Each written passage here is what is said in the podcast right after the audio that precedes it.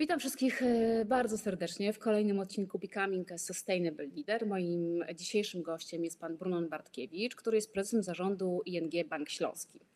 E, pan Brunon jest związany z ING Bankiem Śląskim i ING od początku lat 90. W 1995 roku objął stanowisko prezesa zarządu Banku Śląskiego. W 2000 roku na kolejne 4 lata objął funkcję dyrektora generalnego oraz członka zarządu w Banku ING Direct NV. W 2004 roku objął stanowisko prezesa ING Bank Śląski. Sześć lat później został członkiem General Management Team w ING Direct, w którym był m.in. odpowiedzialny za działalność w Hiszpanii, Włoszech, Francji, Wielkiej Brytanii, Australii, a potem także we Francji, Włoszech, Polsce, Hiszpanii, Rumunii oraz Turcji. Jako Chief Innovation Officer w grupie ING, e, e, pan Brunon Bartkiewicz odegrał znaczącą rolę w ING we wdrażaniu innowacji, promowaniu innowacyjnych pomysłów i rozwiązań, zastosowaniu nowoczesnych technologii oraz szybkim wprowadzeniu innowacyjnych pomysłów na rynek. W 2016 został ponownie powołany na stanowisko prezesa ING Bank Śląski. Witam panie Brunonie. Dzień dobry. E, dosyć e, niesamowite doświadczenie, e, jeżeli chodzi o umiejętności przywódcze i zarządzanie. I chciałam zapytać przez te lata, no bo spędził Pan na tych wysokich stanowiskach ile? No sporo, 20, 15, 20 już będzie lat. I chciałam zapytać, czy, czy ma Pan sposób zarządzania i ten leadership, mm, czy on się zmienił? No oczywiście. Oczywiście, absolutnie. No, znaczy, myślę, że to dobrze nawet, że się zmienił, ale e, żywię taką nadzieję, że z każdym upływającym miesiącem czegoś się uczę i próbuję to wykorzystać w swojej pracy, więc mam nadzieję, że się zmienia i to znacząco. I co się zmienia w nim? Jaki był i jaki jest, a jaki pan by chciał, żeby był? No jest taki jak ja, to znaczy z czasem pewnie bardziej siwy, e, ale być może bardziej wyrozumiały. E, zapewne z mniejszą tolerancją dla aberracji logiczności, ale być może podszyty większym doświadczeniem i zdolnością do wybaczania. Nie wiem, mówiąc szczerze, mam nadzieję, że jest taki jak ja. Nigdy nie próbowałem oddzielać siebie od tego, kim jestem w pracy albo czym się zajmuję, więc myślę, że jest dokładnie przy, przebiega w takiej samej linii ewolucji jak, jak ja, czy uczenia się, mówiąc szczerze, nieustannego. Mhm. A czy w tej ewolucji Pana jako lidera były takie, takie momenty, które Pan pamięta, które coś zmieniły albo miały jakiś znaczący wpływ na to, mm, jakim liderem Pan się stawał? Wie Pani, oczywiście, że takie momenty występują. To są wszystkie momenty, które są niezwykle trudne, wymagające, takie, w których z nienacka dzieje się coś, co wymaga od kogoś, komu powierzono tę odpowiedzialność. Ja bardzo nie lubię słowa przywódca, lider, ja to już mam nadzieję, że pani zauważyła. Jest to po prostu pewna sfera odpowiedzialności, którą każdy z nas na swoich barkach nosi. I oczywiście takich przypadków było bardzo wiele, tak? E, w moim życiu, gdzie no, musiałem sprostać pewnym. E, albo inni liczyli, że ja sprosta pewnym, pewnym nowym wymaganiom. E, czasem były to bardzo miłe rzeczy, bo można było wykorzystać coś i wszyscy byli brawo, a czasem były to takie momenty, które są w życiu, powiedziałbym, mniej radosne. Tak, mniej radosne. Natrafianie na gwałtowne rafy regulacyjne albo konieczność żegnania się e, z przyjaciółmi, którzy albo zawiedli, albo już nie było nam po drodze. No, takich momentów oczywiście było bardzo dużo e, i każdy z nich, tak jak każdy dzień, przyczynia się do kształtowania mnie, zakładam, że również pani i wszystkich innych, którzy z nami pracują. Myślę, że najważniejszym elementem jest to, że nam się ciągle chce, a mnie się wydaje mnie się przynajmniej, że ciągle mnie się chce i dlatego no, ta, ta ewolucyjna przygoda ciągle trwa. Mhm. A czy zmieniła się rola lidera? E, nazwijmy, ja muszę niestety używać tego słowa, żebyśmy wiedzieli, o czym mówili, nawet jeżeli pan go e, niespecjalnie lubi. Ja wolę chyba lider niż szef. A, no może o to w ogóle zapytam. Czy jest, czy jest różnica według pana między liderem a szefem? To są kwestie semantyczne i każdy powinien sobie odpowiedzieć na to pytanie. Myślę, że w dobrze stworzonej organizacji każdy ma do wykonania swoje zadanie. Tak? Kiedy przychodzi mi brać odpowiedzialność za jakąś organizację, no, chociażby ING Bank Śląski, z którym jestem związany bez wątpienia najdłużej, to ja wiem, na czym polega moja rola i wiem, co mam stworzyć. Mam stworzyć organizację, która jest w pełni efektywna. Efektywna jest wtedy, kiedy ludzie, którzy w niej funkcjonują, um, stają się, stają się jej współwłaścicielami, przynajmniej mentalnie, bo nie, nie chodzi mi o akcję, ale czują się za nią odpowiedzialni. Każdy ma swój kawałek podłogi, każdy ma swoje e, wybraną działkę, w której się spełnia, realizuje. Tylko wtedy mogę liczyć na to, że w naszej sieci, bo tak postrzegam organizację jako sieć, w naszej sieci funkcjonują e, mosty, jednostki, jądra, które, które wnoszą w tą organizację wszystko, co tej organizacji jest potrzebne, więc nie tylko parę rąk, ale również, e, co pewnie najważniejsze, swoją wyobraźnię, swoją chęć realizacji się i swoją ambicję. A więc, aby ta organizacja była efektywna, a po to ja, ja tu jestem, to powinienem wspierać elementy takie, w których ludzie czują się szczęśliwi, w których ludzie kreują czy nadają swoją wartość poprzez samorealizację. E, Organizacje hierarchiczne to jest twór, z którym walczę od początku mojego funkcjonowania. Nigdy w nie nie wierzyłem.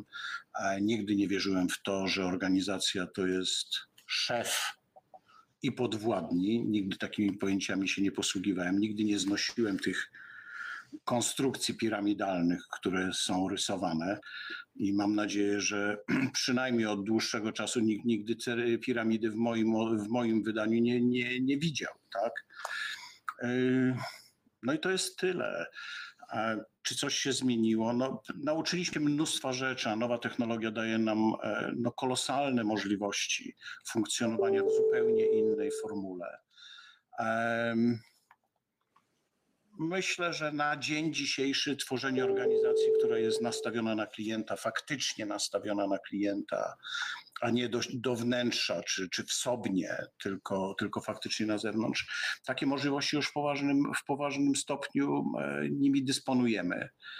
Mm, I teraz wraz z postępem czasu, no, w pewien sposób ewoluuje kultura wykorzystania i kreowania, kreowania się, no właśnie na miarę takiej właśnie organizacji w pełni usieciowionej, organizacji składającej się z samoorganizujących się współzespołów, organizacji, która, której efektywność zaczynamy mierzyć w tempie i, i, i, i liczbie połączeń, które są kreowane. Czyli to, no to jest taka przygoda, to jest taka przygoda, trzeba się tego uczyć non-stop, bo to jest bardzo trudne, mówiąc szczerze, przynajmniej ja to tak odczuwam, że jest to dość trudne do kreowania, ale wszystko zaczyna się od pewnego snu, od pewnej wizji, od pewnej wizji, a więc organizacja, która prowadzi jednocześnie setki tysiące systemów poprawiających swoje funkcjonowanie, dzisiaj jest do ogarnięcia. Dzisiaj jest do ogarnięcia. Pewnie bym się nigdy na to nie ważył 20 lat temu czy 30 lat temu, kiedy rozpocząłem prowadzenie firm, ale, ale dzisiaj to jest możliwe i jest to no, fantastyczne. Więc jeżeli pani pyta, co się zmieniło, no mówiąc szczerze, zmieniło się wszystko poza wartościami. Tak? Nadal jesteśmy tym samym bankiem, taką samą organizacją, jeśli chodzi o rzeczy najistotniejsze. Służymy klientom, z tego czerpiemy i radość, i pieniądze, które wykorzystujemy na to, żeby w pętli domykać się i stawać się coraz lepsi, a przy okazji trochę więksi. Więc to się nic nie zmieniło. Ludzie są tacy sami, ludzie są oddani pracy, w którą wierzą, ludzie chcą się realizować i chcą mieć pracę, która jest częścią ich życia, poświęcają na tyle dużo czasu, że zasługują na to, aby być w tej pracy szczęśliwi. A te organizacje, które tego szczęścia nie niosą w sobie, e, tylko traktują ludzi jako wykonawców poleceń, no, no cóż, no, może osiągną krótkotrwały e, wynik, krótkotrwały sukces, ale wiadomo, że prędzej czy później umrą i to powiedziałbym najpierw w sposób nie, dla nich niezauważalny, a potem już w sposób zauważalny, kiedy jest za późno. Ja tego dla swojej organizacji czy dla organizacji, w której pracuję, nie chcę, a już na pewno nie chcę tego dla ludzi, którzy ze mną ją współtworzą. Mhm. Najprostsze życie jest. Mówi Pan o, y, o roli, roli tego lidera, która trochę różni się od tego, y, z czym jest kojarzona albo z czym, z czym była do tej pory kojarzona. Mówi Pan o, y, o takim wsparciu dla potencjałów swoich pracowników, o dbaniu o ich dobrostan. Co, co jeszcze tak naprawdę leży w gestii czy w roli takiego lidera? Znaczy ja nie chciałbym, żeby to brzmiało jakoś górnolotnie, bo na początku pani zaczęła używać sformułowań nowoczesne i tak dalej, i tak dalej. Znaczy ja lubię, ja jestem ze szkoły prostego pragmatyzmu, tak, common sensu. A pewnie dlatego, że e, e, przyszło mi w życiu e, wiele rzeczy budować tak naprawdę od zera, nie mając większego doświadczenia i wtedy człowiek zaczyna mieć trochę więcej zaufania do własnego takiego zdrowego rozsądku. A więc jeżeli, jeżeli do tego byśmy, byśmy się próbowali odwołać, to mówiąc szczerze, budowa organizacji polega na stworzeniu czegoś, co jest efektywne, czyli zasoby, czy to, czym dysponujemy, powinno dawać maksymalne efekty, o które nam chodzi. E, I to nie jest zadanie dla jednej osoby, tylko dla całej organizacji. Ona powinna być tak nastawiona. To, czym dysponujemy, to są, no, to jest nasz zespół, tak? To jesteśmy my. W związku z tym każda osoba, której, która chce stworzyć efektywną organizację, musi ludzi e, wykorzystać. Tak? I tak jak próbuję to powiedzieć, nie rączki. Tak? Rączki nie są elementem, który, wykorzyst- który są człowiekiem. Nasze ręce nie są nami. My jesteśmy głównie przez to, że mamy swoje wizje, ambicje, chęci. A więc jeżeli organizacja chce to wykorzystać, no to musi być nastawiona na wykorzystanie tych zdolności, umiejętności i chęci pracowników. Jeżeli ograniczamy człowieka, no to tracimy część efektywności, która tkwi w naszych zasobach. Tak? Więc jest to, brzmi to może trochę inaczej niż górnolotne well-being dla pracownika. Ja teraz będę mówił jak prawdziwy kapitalista. Chcę od ludzi wykorzystać wszystko tak? Ale mówię też wprost, człowiek szczęśliwy jest najbardziej produktywny. Więc nie widzę też tutaj sprzeczności pomiędzy efektywnością, a nazwijmy to etyką zawodu, który, który w nas tkwi. Nie jest to e, w związku z tym dla mnie pojęcie działalności charytatywnej, tak? albo działalności edukacyjnej, bo to chyba nie o to chodzi dokładnie mówiąc. W głównej mierze to jest tworzenie efektywności. Ja wierzę w to, że rzeczy, które się bronią same, które są na przykład rzeczy, które są rentowne, są dobre, pod warunkiem, że są rentowne w długim horyzoncie czasowym. Rzeczy, które są rentowne w krótkim horyzoncie czasowym, nie jestem w stanie ocenić z punktu widzenia etycznego. Wierzę w to, że tylko rzeczy etyczne mają rację bytu, bo jesteśmy zwierzętami społecznymi i funkcjonujemy w umowie społecznej. Jeżeli naruszam zasady umowy społecznej, chcę być sprytniejszy niż inni, to ja przegram. Jeżeli natomiast konkuruję z innymi na zasadzie gry fair play, czyli w przyjaźni, nie wiem, w zgodzie, tak jak prawdziwi sportowcy funkcjonują, to mam szansę przynajmniej zaistnieć i przynajmniej wygrać. Tak? Jeśli działam przeciwko tym prze, prze, przepisom, tym regułom, tym uzansom, które ustanowiliśmy między sobą, na pewno przegram. Prędzej czy później przegram. A jeśli funkcjonuje w życiu społecznym tak bardzo, jak funkcjonują banki, jeśli funkcjonuje na, dodać, na dodatek w sferze usług, tak, no to ja niczym innym nie dysponuję, jak tylko zrozumieniem własnej organizacji i tego, że ta organizacja rozumie po co jest. Ta organizacja to są ludzie, to nie jest nic innego, tak? Komputery można kupić, kapitał można wytworzyć albo pożyczyć. To, to, nie, to nie istnieje w układance modelu biznesowego, mówiąc szczerze. Hmm. To jest taki brutalny kapitalizm, ale taki kapitalizm, w który ja wierzę. Tak? W słowie przedsiębiorca jest wszyte uczciwość i innowacyjność. Bez tych pojęć nie ma przedsiębiorcy. No, tak najprościej po prostu. No common sense, zdrowy rozsądek. E, zdrowy rozsądek, ale też z ludzką twarzą, bo myślę, że jednak to zauważanie człowieka, jego potencjału jako kapitał tak naprawdę e, tej umowy społecznej, no też ma znaczenie i też tak jak Pan mówi, na pewno w długoterminowych jakichś przestrzeniach czasowych ma, ma większe znaczenie. A E, Tylko ja mam takie poczucie, że zawsze to dostrzeganie tego człowieka i operowanie tymi potencjałami jednak wiąże się z budowaniami, e, budowaniem relacji.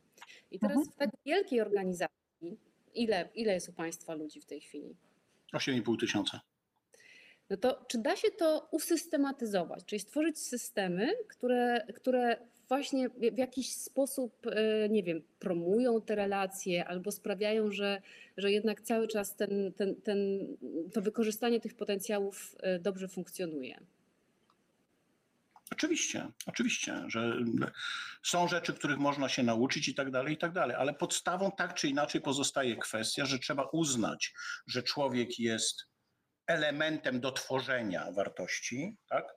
jest obiektem, dla którego tworzymy, no bo my pracujemy w usługach, e, ale również jest obiektem, który tę, tę, wartość, tę wartość od początku do końca kreuje. To nie jest aż takie trudne, jeżeli zedrzemy z organizacji to całe odium, które nabywamy poprzez funkcjonowanie, e, nie wiem, korporacyjne i edukację, która, e, której jesteśmy uczeni. Jesteśmy źle uczeni, jesteśmy uczeni złej ambicji, mówiąc otwartym tekstem, więc każda organizacja, która chce osiągnąć sukces w ten sposób, musi musi e, swoich ludzi tak naprawdę w poważnym stopniu najpierw oduczyć, a następnie uczyć tego, co jest warte w życiu. Tak? Trzeba zerwać całą, cały potok nowomowy, który nas otacza. Tak? Coś wymyślamy, jakieś mody, jakieś napięcia, konflikty sztucznie tworzone, jakiś wyścig szczurów, ja muszę komuś podciąć nogi, żeby awansować w korporacji. W korporacji jest najważniejsze, żeby osiągać coraz wyższe stanowiska kierownicze i tego typu absurdy. I to trzeba ludziom po prostu tłumaczyć powoli, powoli, powoli. Im bardziej są pomarańczowi, powiedziałbym, albo im bardziej mają lukę w krwiobiegu, czyli mają, nie wiem, neutralnego koloru krew, to można tam, tam im wstrzyknąć trochę tej krwi pomarańczowej, czyli normalności, mówienia po prostu, a mówienia o rzeczach ważnych, a nie o bzdurach, to wtedy można. Jeżeli ktoś przychodzi z krwią granatową, no to pewnie jest trochę kłopot, trochę trzeba tej krwi popuścić, żeby było miejsce na pomarańczowość i tak dalej, i tak dalej. Ale generalnie to się sprowadza do tego samego schematu. Po pewnym czasie ta kultura jest w miarę mocna. Oczywistym jest, i tak jesteśmy postrzegani na rynku, że jesteśmy organizacją, która ma piekielnie silną kulturę organizacyjną, co oznacza niestety pewne niebezpieczeństwa. Em, nasi ludzie, czy nasi pracownicy, nasi koledzy generalnie w tej instytucji pracują bardzo długo. Tak? Jak pani policzyła, mnie już wybiła trzydziestka tak naprawdę funkcjonowania w jednej grupie i ja nadal nie czuję, żebym się znudził. Tak? Ale osoby, które pracują w tej organizacji, oczywiście wokół mnie są osoby troszeczkę, nazwijmy to, z wyższych stanowisk, a to w poważnym stopniu oznacza również i trochę z dłuższym e, stażem wysługi w naszej organizacji. No więc wo- wokół mnie oczywiście, że są ludzie, którzy funkcjonują w tej organizacji 25-20 lat i nie ma w tym nic dziwnego. Tak? I nie ma w tym nic dziwnego. Słabością może się wydawać, że do tej organizacji nie jest wcale tak łatwo wejść. Skoro chcemy być organizacją sieciową, no to oczywiście mamy własny język, własne punkty odniesienia, własne referencje, czy własne relacje społeczne, które pracujemy, z których nie, nie do końca sobie zdajemy sprawę, tak? Ale ja wiem, jak podnieść telefon i zadzwonić do Ziutka, a Marty, y, Wojtka, tak? A niekoniecznie muszę się przejmować tym, kto jest ich przełożonym, albo tak, ale wiem, że oni są od tego. No i tak trochę to działa. A więc jeżeli się nastawiamy na organizację, w której ludzie się spełniają, no to ryzykujemy tym, że jest to organizacja, która buduje bardzo silne relacje i to relacje na długie lata. Nie widzę w tym nic złego, ale widzę pewne niebezpieczeństwa. Chociażby to, że osoby wchodzące z zewnątrz, no trzeba im poświęcić nieco więcej uwagi, nieco więcej e, takiego, mm, powiedziałbym, ochronnego okresu, ochronnego okresu, tak? Mm, A jednocześnie no, trzeba, trzeba te, te, te, te osoby no, chronić przed szokiem, tak? Czy chociażby tym, że rozmawiamy wprost, rozmawiamy bezpośrednio, a nie szukamy jakichś otoczek, tak, i tak dalej, i tak dalej. Proszę się, mówiąc szczerze, nie śmiać, bo jest to element, który wywołuje pewne wstrząsy kulturowe, dlatego proces rekrutacji tak u nas jest ważny, no bo my musimy tak naprawdę wyczuwać, ile jest tej pomarańczowej krwi w krwiobiegu, no bo osoba całkowicie z granatowym krwiobiegiem, ja mam nadzieję, że to jest jasna w miarę metafora, no po prostu u nas się nie sprawdzi, bo organizacja y, tę osobę wypchnie. No, trzeba też sobie z tego zdawać sprawę. No, takie są konsekwencje, tak? Ale póki świadomie wiemy, o co idzie ta gra i dlaczego ona taka jest, to, to, to, to, to z każdym tego typu wyzwaniem no, można, można e, sobie poradzić. Można sobie poradzić. E, to było też moje pytanie a propos rekrutacji. To co, co jest ważne e, w Waszej organizacji w takim, w takim procesie? Jakie, mm, na co zwracacie uwagę podczas przyjmowania nowej osoby do, no, do Waszej wspólnoty, do Waszej kultury organizacji? Dwie najważniejsze rzeczy. Trzeba lubić ludzi i mieć inteligencję do ciągłego uczenia się, mm. która nigdy się nie kończy. To oczywiście jest prosta odpowiedź, ona się składa na wiele elementów. Zdolność uczenia się, można powiedzieć o inteligencji, ale my nie mówimy o takiej inteligencji przestawiania słupków, nie mówimy nawet o inteligencji o odwracania macierzy w tej i we w te. Nie o to chodzi. Tak? Chodzi o to, że sam fakt uznania, że jestem, nie wiem, że mówiąc górnolotnie, że nic nie wiem, tak, ale się dowiem, to to jest bardzo dobra cecha i my ją bardzo lubimy, tak? Bo tak jak możemy jasno sobie powiedzieć, ludzi trzeba lubić i mieć taką zdolność do lubienia ludzi, dlatego żeby inną osobę szanować, uznawać jej zdanie odrębne i w związku z tym być zdolnym do słuchania i oddawania, czyli to, co jest cechą organizacji sieciowej. Zdolność do uczenia się no jest prostą metodą, tak jak, tak jak czasem e, e, rozmawiamy ze sobą, to rzeczy zmieniają się w takim tempie, że bez zdolności do uczenia się nie jesteśmy w stanie e, e, funkcjonować. E, na szczęście, dzięki Bogu, bo zdolność uczenia się i chęć uczenia się, bo to trzeba, to, to, jest, to jest pętla, tak? Trzeba chcieć się uczyć i umieć się uczyć, aby chcieć się uczyć i żeby się umieć uczyć, bo to jest pętla non-stop zwracam uwagę, że to jest moje największe zastrzeżenie do jakości, do jakości szko szkolenia, które mamy, czy, czy edukacji, którą wynosimy, że my często jednak tkwimy w kwestiach, że edukacja polega na tym, żeby opanować jakąś część materiału. Jak słyszę takie wypowiedzi nauczycieli, to trochę mi tam włosy na, na, na, na rosną, bo, bo mówiąc szczerze, podstawowym elementem uczenia się to jest zdolność do zadawania pytań, ciekawość zadawania pytań i brak obawy, brak obawy przed przyznaniem, e, że ja czegoś nie wiem. Jeżeli nie mamy zdolności do uczenia pytań i przyznawania się do tego, że czegoś nie wiemy, no to mówiąc szczerze, na moim stanowisku to ja bym miał tylko e, co chwila prezentacje 70 i 100 stronicowe, które by do mnie przychodzili moi ludzie. Tak? No to ja bym umarł bardzo szybko z e, przegrzania e, synaps, tak? Natomiast uproszczenia, e, jednoznacznego zrozumienia, co jest istotne, priorytetyzacji, nigdy nie byłbym w stanie. Więc tego się musimy wszyscy uczyć, tak? Zdajemy sobie sprawę, że 30 lat temu podstawą było tego, mieliśmy pytanie, gdzie zdobyć odpowiedź, jak zdobyć odpowiedź. Dzisiaj no, żyjemy w tak wielkim komforcie, że każde pytanie już gdzieś jest odpowiedź.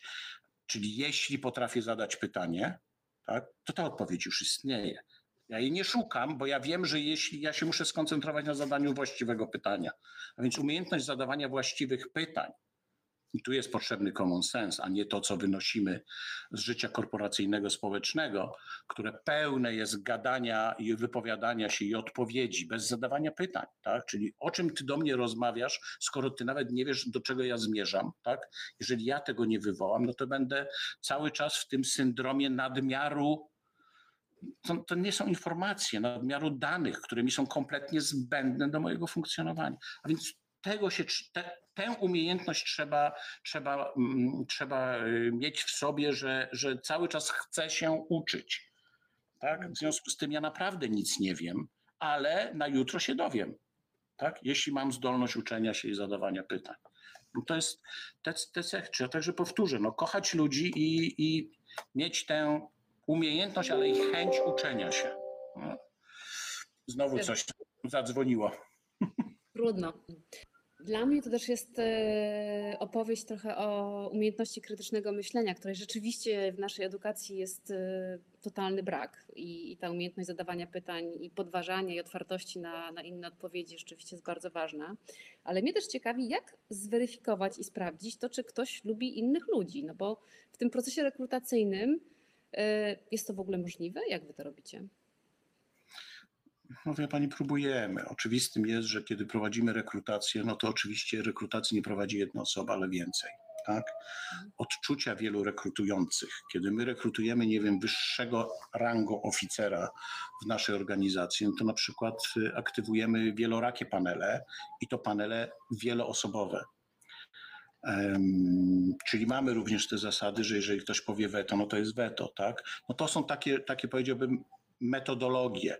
Ale myślę, że po pewnym czasie, kiedy ufamy we własną intuicję, tego też musimy się nauczyć, wierzyć we własną intuicję, to ze słów tego, co osoba mówi albo co osoba nie mówi, jak bardzo chce nam się przypodobać, powtarzając rzeczy, które znajduje w mediach albo które zgaduje, że e, powinny nam się spodobać, mówiąc już tak praktycznym w ogóle językiem, to trochę można wyczuć, na ile osoba jest niezależna we własnym myśleniu i na ile jest zależna we własnym myśleniu z tego to jest w poważnym stopniu przymiarka do tego, jak bardzo ma nastawienie do ludzi. Oczywiście zadajemy wprost pytania, tak?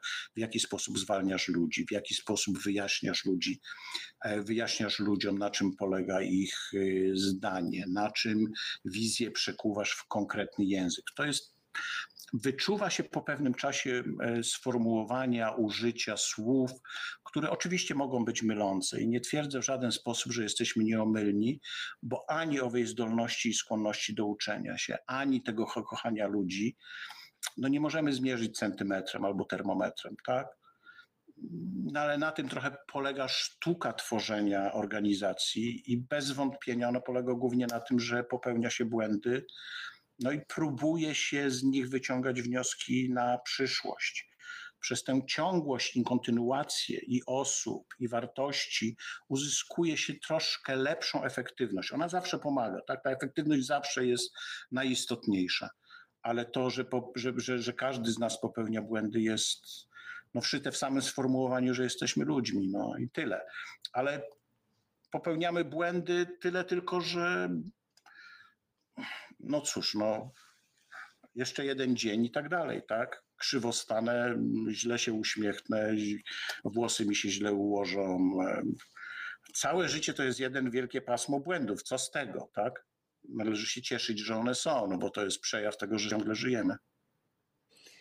No to też jest takie y, podejście nowoczesne, że tak powiem, dlatego że ten, ten, ten lider, y, ten archetyp lidera, który gdzieś tam funkcjonował w tej naszej kulturze y, jeszcze do niedawna, to był taki nieomylny, silny człowiek, który właśnie z tymi błędami tak naprawdę nie miał.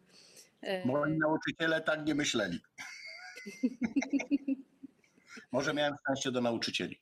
Może miałem szczęście do nauczycieli. Więc to też jest.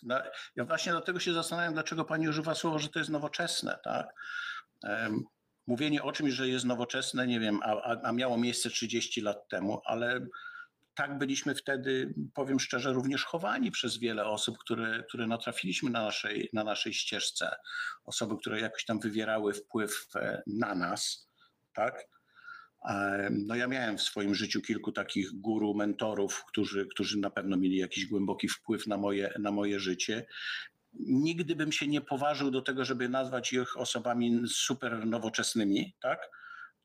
Ale takie patrzenie przez pryzmat ludzie, ludzie, ludzie, zysk, no być może, ale kogo to obchodzi, mówiąc szczerze, bo to jest kwestia owego, owego następstwa czasowego, co pierwsze, a co, a co wtórne to, to oni 30 lat temu też tak mówili. To, że inni mówili co innego, no e, wie pani, życie składa się w poważnym stopniu, że są ludzie, którzy idą za sztandarem, nie do końca wierząc, co na tym sztandarze jest napisane, i ludzie, którzy pytają, ale najpierw, co to jest ten sztandar, dokąd on zmierza i kto się za tym kryje, tak? No to są ludzie zależni, są ludzie niezależni. Mnie zależy na tym, aby pracownicy ING Banku Śląskiego myśleli niezależnie Jest mi coraz trudniej to tłumaczyć w ramach tego zdecydowanie zwiększonego natłoku i w ramach y, mediów niesłusznie nazywanych społecznymi czy socjalnymi, podczas gdy w poważnym stopniu są antyspołeczne i rozwalające więzi międzyludzkie. No ale ciągle próbuje na to zwracać uwagę, mówiąc, OK, ale nasza chata z kraja, my tu w, na, w, ramach naszego grajdołka róbmy to, co jest, co ma sens, co ma, e, co jest przyzwoite po prostu i, i, i róbmy to. Hmm.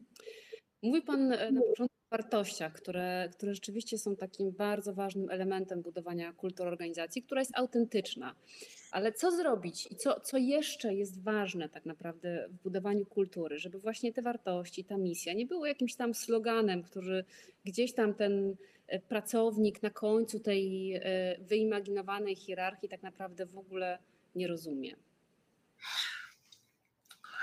Wie pani, tak, tak, tak jak w przypadku każdych wartości, myślę, że, że wartości dzielą się na te, które są deklarowane i na te, które są realizowane. Te pierwsze deklarowane myślę, że wyrządzają więcej szkody i, i, i, wpisywanie czegoś na sztandary, nakłanianie ludzi, żeby maszerować po to tylko, żeby przy najbliższej okazji zmienić front i pójść w drugą stronę, albo robić sobie z gęby cholewę, jak to się kiedyś mówiło, albo mieć rozdwojony język, czyli mówimy, zależy nam na kliencie, ale myślimy, zależy nam na zysku krótkoterminowym, no to jest wszystko hipokryzja.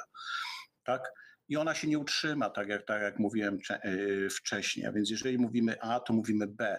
I dobranie elementów tak, aby ten przekaz był spójny, no bo sama misja organizacji, czyli jej purpose, przepraszam, że posługuję się słowem angielskim, ale nie znam polskiego synonimu dla słowa purpose. To nie jest cel, to nie jest zadanie, to nie jest target, nawet jeżeli tak to traktujemy. Purpose jest o wiele głębszy. To jest przyczyna, dla której funkcjonujemy. Ona musi być powiązana z całym modelem biznesowym, a model biznesowy to jest, co oferujemy, komu, w jaki sposób, co w tym jest ważne, co jest priorytetem. Do tego musi być dostosowana organizacja. Nie można mówić, że jesteśmy w kierunku nie wiem, wprowadzania wielorakości zmian, a jednocześnie utrzymywać wzorcową organizację hierarchiczną przy scentralizowanym e, metodzie e, funkcjonowania, gdzie niższe szczeble hierarchiczne nie mają żadnego wpływu na to, co robimy. To to jest niespójność, tak? I to każda niespójność kończy się e, tym, co nazywamy waste'em. Znowu przepraszam za angielczyzm, ale, ale nie ma lepszego y, polskiego słowa, bo strata to nie jest to samo, ubytek to nie jest to samo, więc jest waste po prostu, czyli robienie czegoś, co nie ma sensu, robienie czegoś, co nie generuje wartości dla ostatecznego celu, dla którego funkcjonujemy, a więc perpesu, szerzej mówiąc.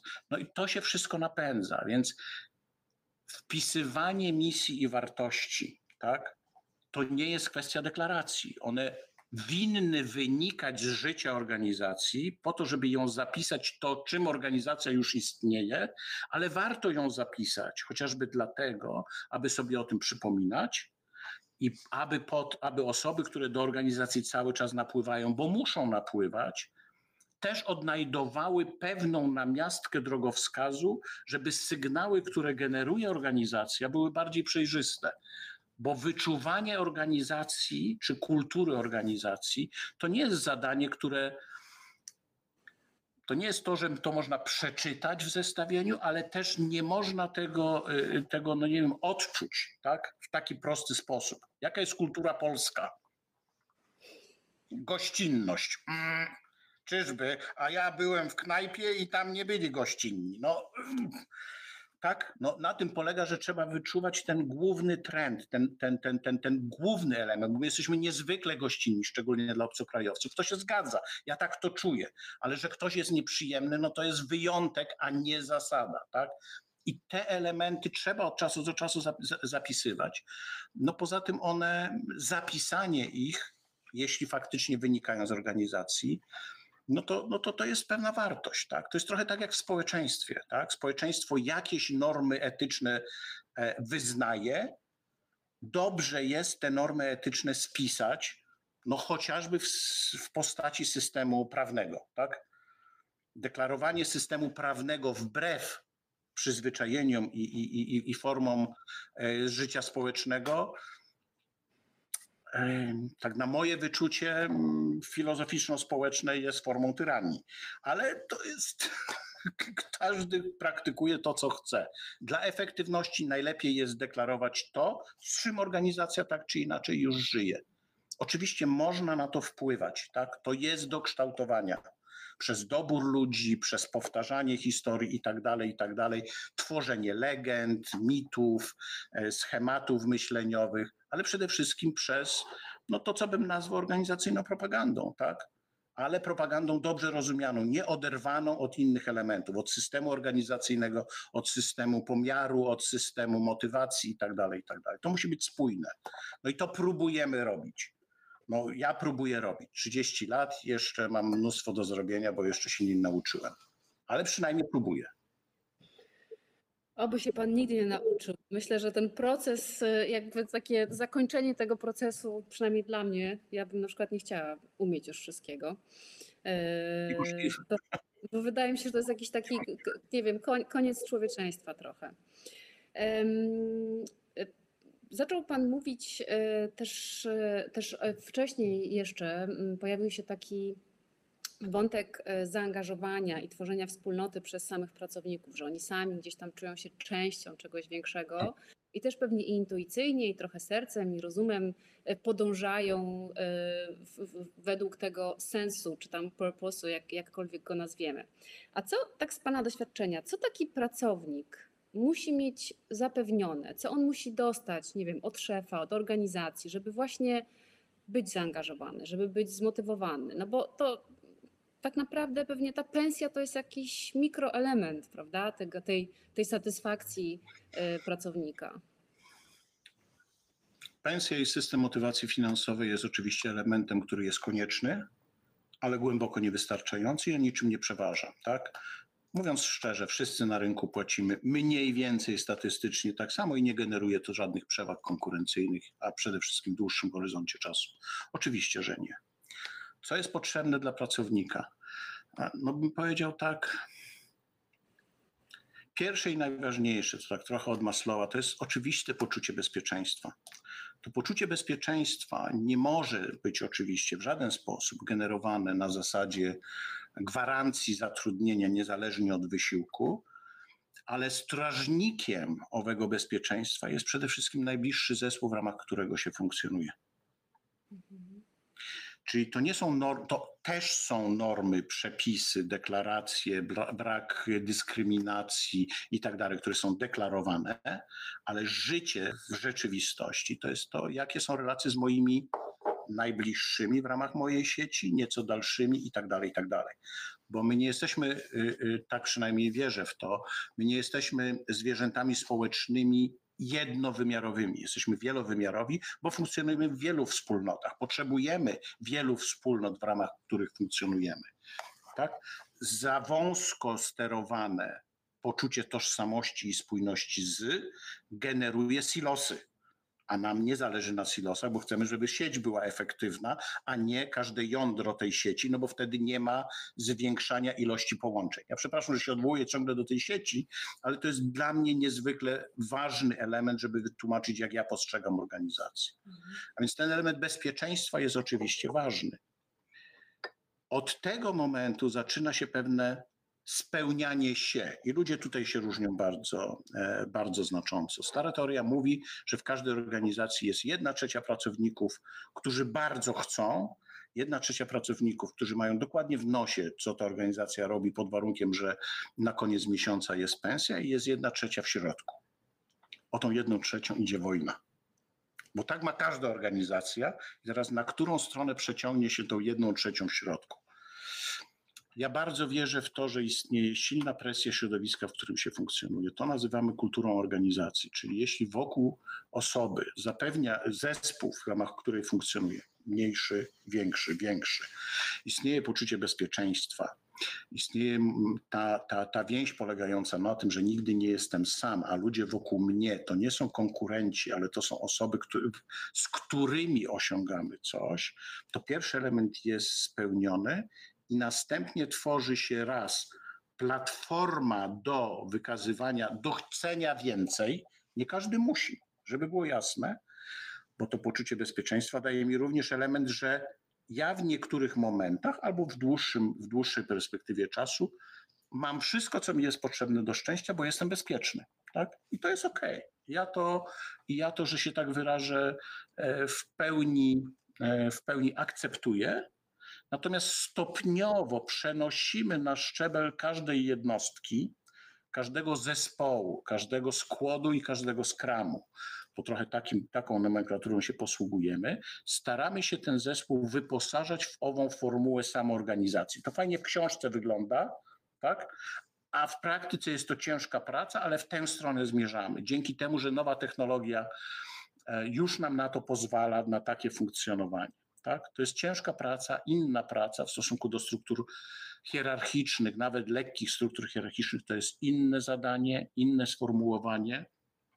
Więc my jedną nogą tkwimy jeszcze w jakimś tam modelu, nie używając słowa stary, jedną nogą tkwimy już w jakimś tam modelu, żeby nie nazwać go nowym, trochę innym, bardziej dostosowanym do wielości i szybkości zmian, które chcemy realizować. Chcielibyśmy, aby technologia w pełni już nam pozwalała i technologia pewnie pozwala, ale my jeszcze musimy ją zaabsorbować, a jeszcze na takim etapie nie jesteśmy. Ja często w wywiadach mówię, że czeka nas na, tak naprawdę poważna wymiana infrastruktury technologicznej po to, żebyśmy nie tkwili w okowach systemów centrów przetwarzania danych, czyli data roomów, czy, czy, czy centrum przetwarzania, bo to nie w tę stronę i to nie tylko chodzi o, o, o chmurowość jako inne rozwiązanie technologiczne, ale w ogóle mentalne e, oderwanie się trochę od tego tematu. Natomiast powinniśmy się skupiać na tym, co, jak funkcjonuje organizacja, jak ludzie się spełniają i tworząc te elementy, gdzie w każdym jądrze naszej układanki tkwi chęć zrealizowania zadania i pójścia o krok dalej, to tworzymy coraz większe podstawy do tego, że chęć uczenia się, przesuwania się z punktu do, do, do, do kolejnego punktu nie staje się elementem i przywilejem tych najbardziej zaangażowanych, tylko staje się po prostu istotą pracy. Na pytanie, czym my się zajmujemy, ja lubię odpowiadać, my zajmujemy się zmienianiem co jest Twoją powinnością, to jest zmieniać non-stop siebie i non-stop to, co zrobiłem. Jeżeli kończę jakiś etap procesu, projektu, mini projektu, a i tak dalej, to jest to początek kolejnego mini projektu, projektu, nowego wyzwania. Tak? To jest też ta umiejętność oduczania się. Co osiągnęliśmy, zbudowaliśmy to, jesteśmy dumni. Dostaliśmy 16 nagród, poklepano nas po plecach, a ja chciałbym i to się udaje, że w tym momencie już jest myślenie, hmm, jak ja mogę to moje własne dzieło zamordować i zastąpić czymś lepszym. I to jest dobre, to jest fajne i tak dalej. W związku z tym nigdy nam roboty nie zabraknie i zawsze będziemy szli do przodu. A jednocześnie to tworzy taki wir, że uczestniczenie w zmianie no jest tak naprawdę destynacją każdego pracownika. Każdego pracownika. Tak? Czy to jest wyzwanie? No jest dla tych osób, dla tej jednej trzeciej, którym się nie chce. No jest to wyzwanie. Nie każdy chce, potrafi, woli funkcjonować w takiej organizacji. To jest prawda. Ale jeżeli każdy z naszych pracowników będzie podmiotem, znowu marzenie, będzie podmiotem samodzielnie myślącym, to ja nie mam żadnych moralnych czy etycznych oporów, że ta osoba dochodzi do wniosku, że ta organizacja jej nie pasuje i ona chce pójść do urzędu, który będzie przez następne 20 lat robić codziennie to samo. Każdy jest wolnym człowiekiem, odpowiada sam za siebie, tak? Przy czym osoba o takim marzeniu nie pasuje do modelu, który my próbujemy stworzyć jako spójny model, tak?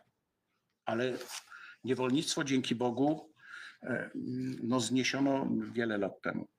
Hmm. Najważniejsze jest, żeby człowiek był szczęśliwy. Jeśli my nie dajemy mu szczęścia, to trochę nie mamy prawa, żeby tę osobę nadmiarowo, nadmiarowo przytrzymywać, tak?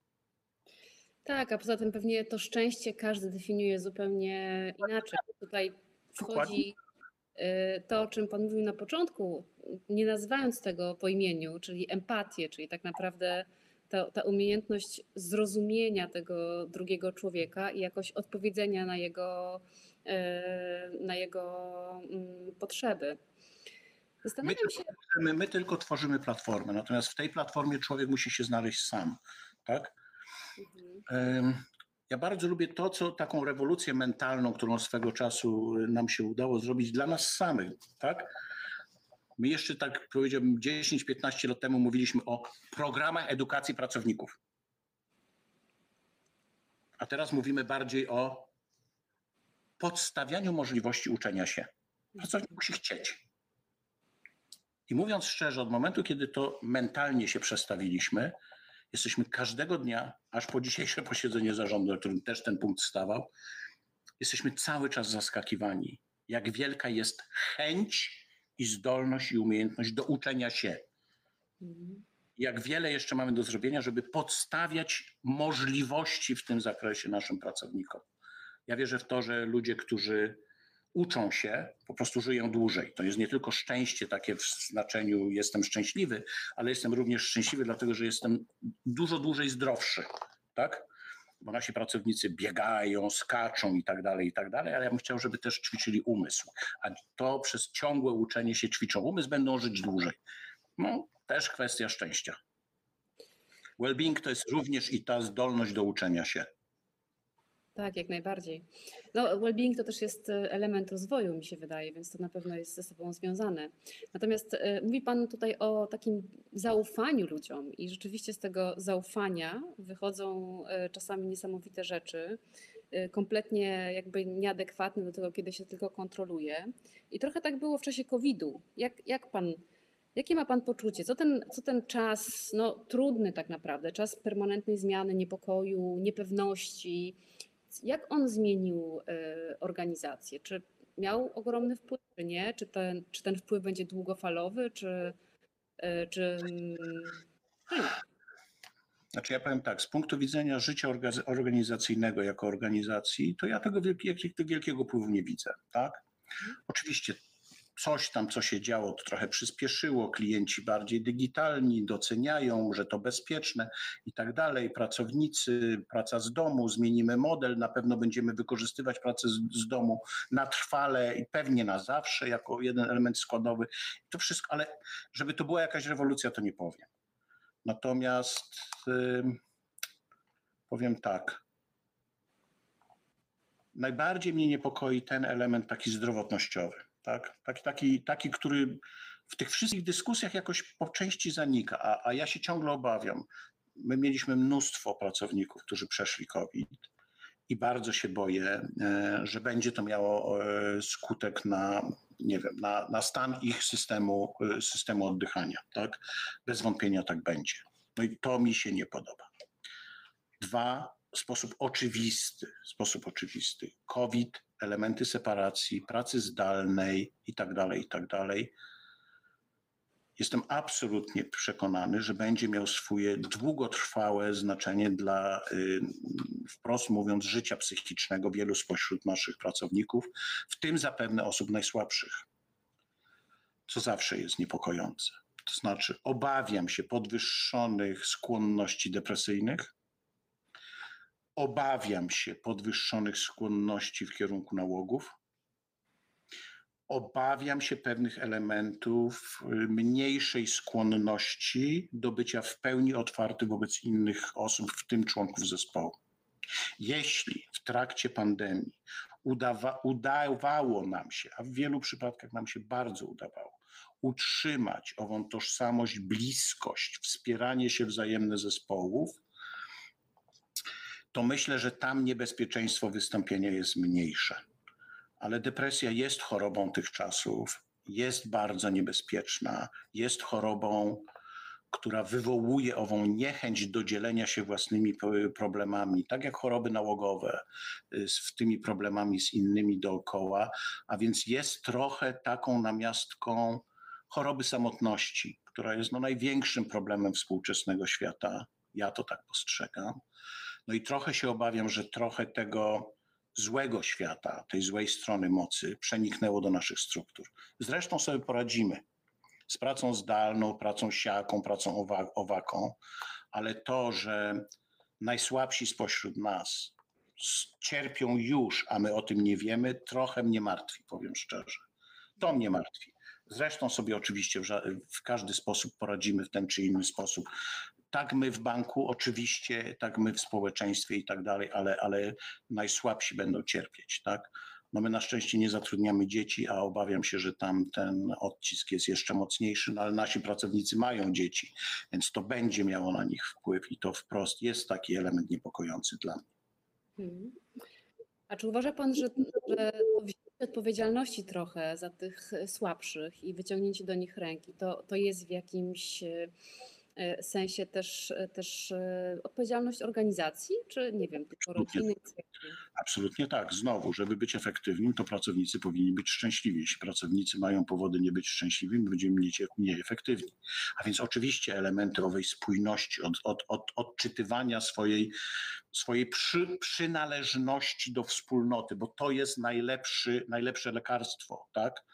Ale no nie ukrywam, że, że mamy już programy odpalone do wczesnej identyfikacji, samoidentyfikacji, mówiąc szczerze, pracowników w kierunku zarówno depresji, jak i, e, jak i, jak i elementów nałogów. Tak? Mówię o alkoholizmie w głównej mierze. No niestety to jest takie niebezpieczeństwo.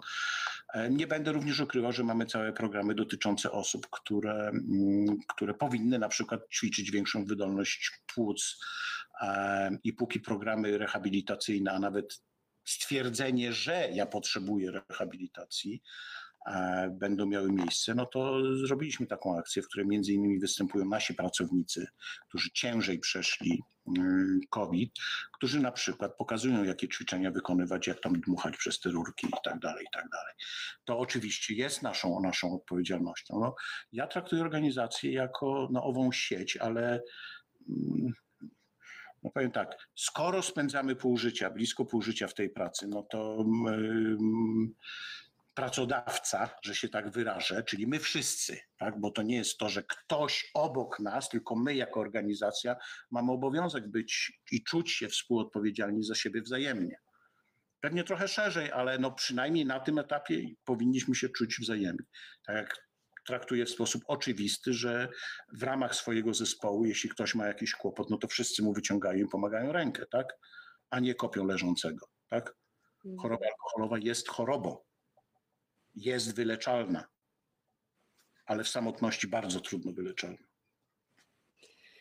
Ale to, co Pan mówi, to y, dla mnie jest też takim dowodem na to, że mm, ta kultura organizacji jest taką prawdziwą kulturą organizacji, a nie jest znowu namalowanym tylko jakimś hasłem, który, który, który potem tak naprawdę, y, z którym mają się ludzie identyfikować, a on nie istnieje w rzeczywistości, bo jest tylko deklarowany, a nie Ale realizowany. jest to proces, to jest ciągłe, to się staje. To znaczy, to jest jeden z tych elementów, że kiedy przestanie się o to dbać, To bardzo szybko znika, rozpyla się, więc jest to ciągły wysiłek, tak? Ciągły wysiłek.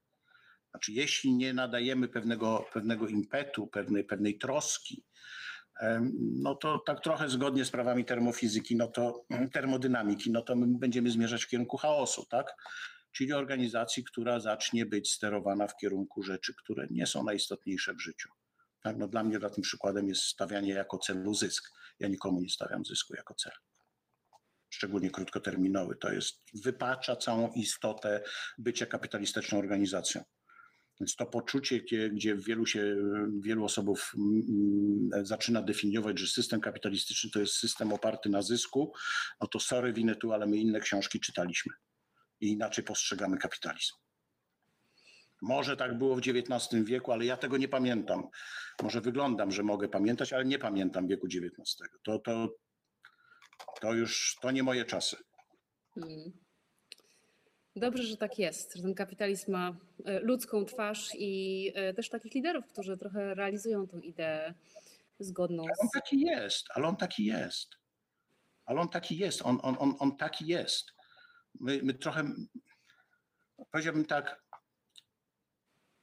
ja nigdy nie miałem poczucia, że tak bardzo jesteśmy w stanie realizować szumpeterowski model przedsiębiorcy, czyli wysokoetycznego zawodu bycia przedsiębiorczym, jak obecnie.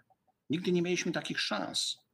Czy my je wykorzystamy, to tego nie wiem, bo y, widzę megatrendy, które odpychają nas od tego modelu, ale wierzę w to, że, że tak możemy funkcjonować my jako bank, my jako kraj tak? Reszta, powiem szczerze, to już trochę poza moim, moim zestawem odpowiedzialności. I tego się trzymajmy. Ja podoba mi się wysokoetyczne zarządzanie światem nawet. Rozszerzmy to na, no jeszcze na wszechświat, nie, ale na świat jak najbardziej. No dobra, chciałam teraz zadać kilka pytań z niezbędniku dla równoważonego przywódcy. No i pierwsze pytanie. Takie trzy cechy najważniejsze według Pana lidera, nie wiem, szefa, zarządcy, tego, który ma wpływ. Odpowiedzialność. E, Lubić ludzi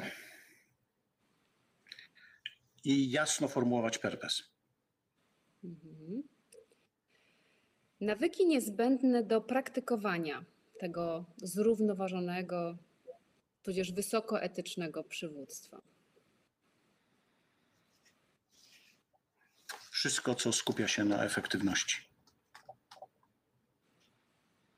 Mhm. A najczęściej popełniany błąd lub taka jakaś nieuświadomiona słabość yy, liderów. Koncentracja na zadaniach nadanych lub postrzeganych jako ważne, typu krótkoterminowy zysk. Mhm. Mylenie efektu z driverem, czyli czynnikiem, który generuje zysk. Zysk sam w sobie nie jest celem, on może być efektem, ale na, ef, na efektach, czyli na, na działaniach trzeba się skupiać, a nie na efekcie, bo to jest pomylenie pojęć, a to się zdarza bardzo często. Czyli co jest celem? Model efektywnej organizacji, w której wykorzystuje się ludzi do końca. Czysty, czysty, imperialne wyssanie z pracownika wszystkiego, aby był super szczęśliwy. Podoba mi się.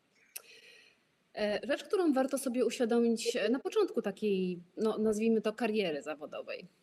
Jakkolwiek to dziwnie brzmi.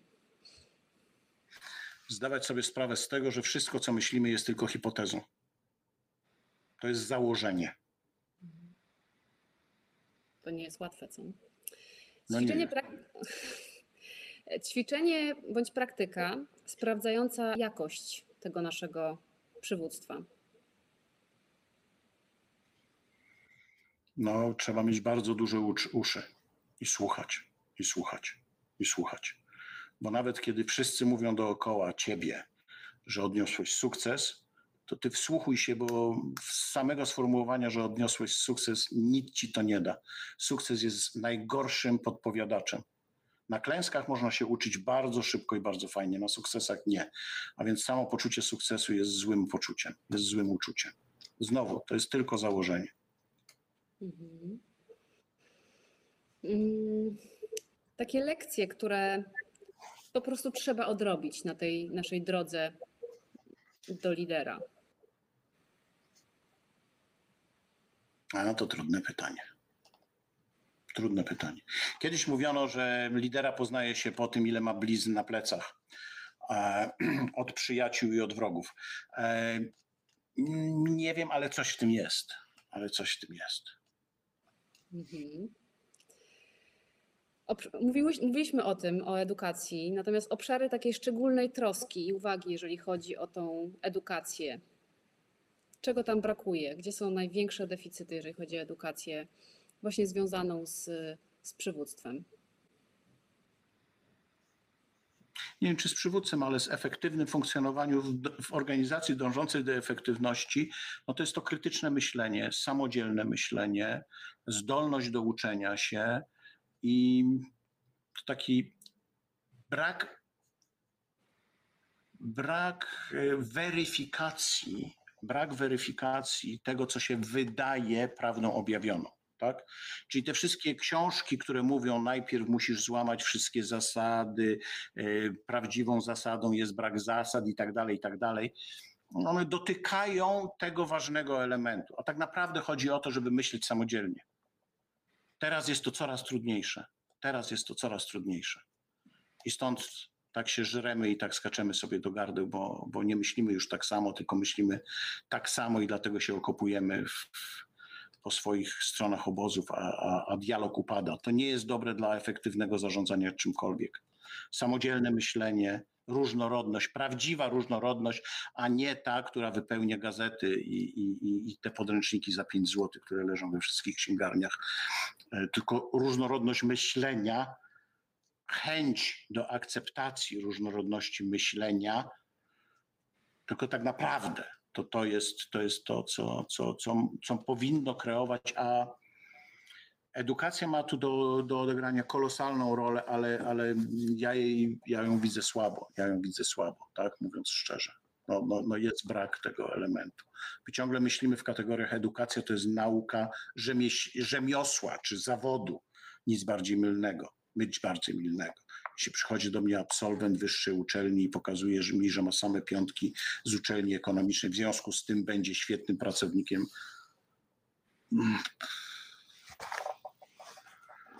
No sorry, ale to lepiej mi opowiedz, czego się nauczyłeś poza programem, albo co zrobiłeś poza programem, albo no powiedz mi, co osiągnąłeś, a najlepiej, co robisz w zespole, tak?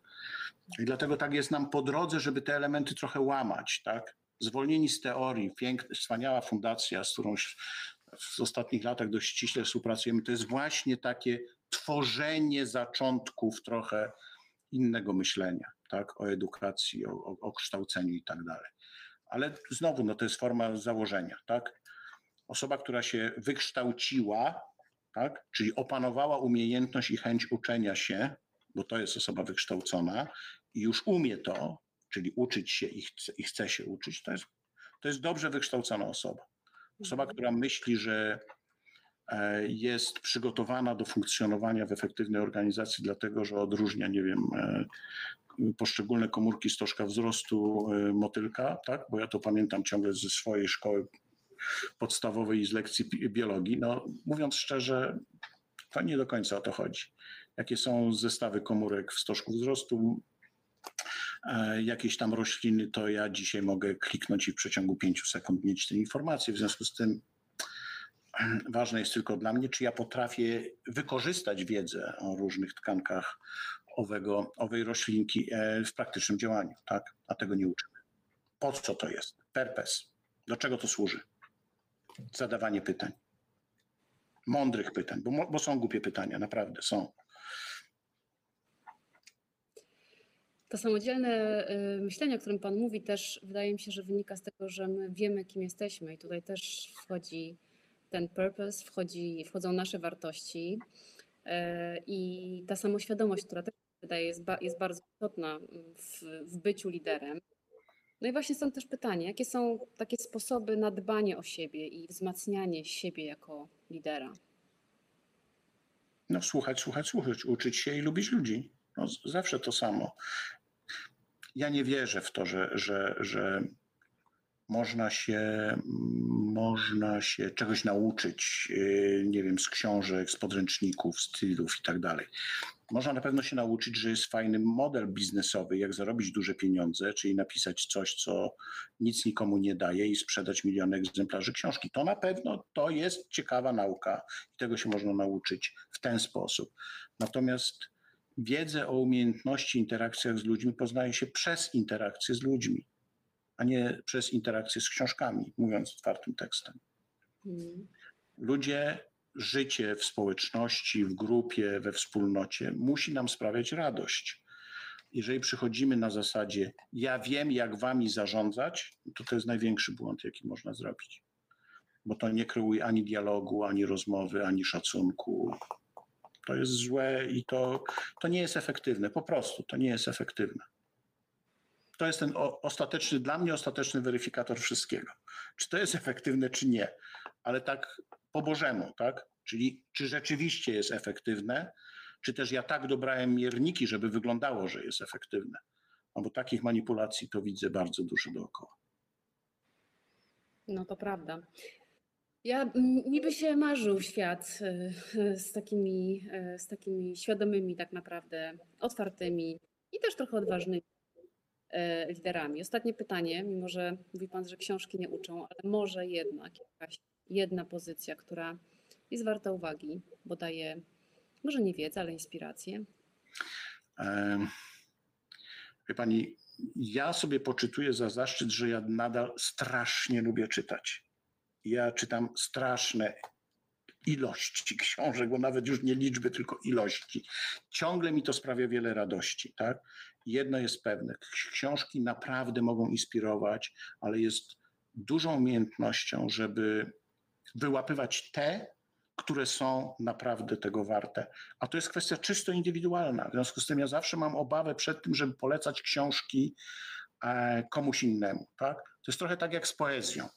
Znaczy, poezja wtedy do mnie przemawia, kiedy ja mówię, jakie to jest piękne, to jest to, co ja czuję, tylko nie umiem tak ładnie mówić. Tak?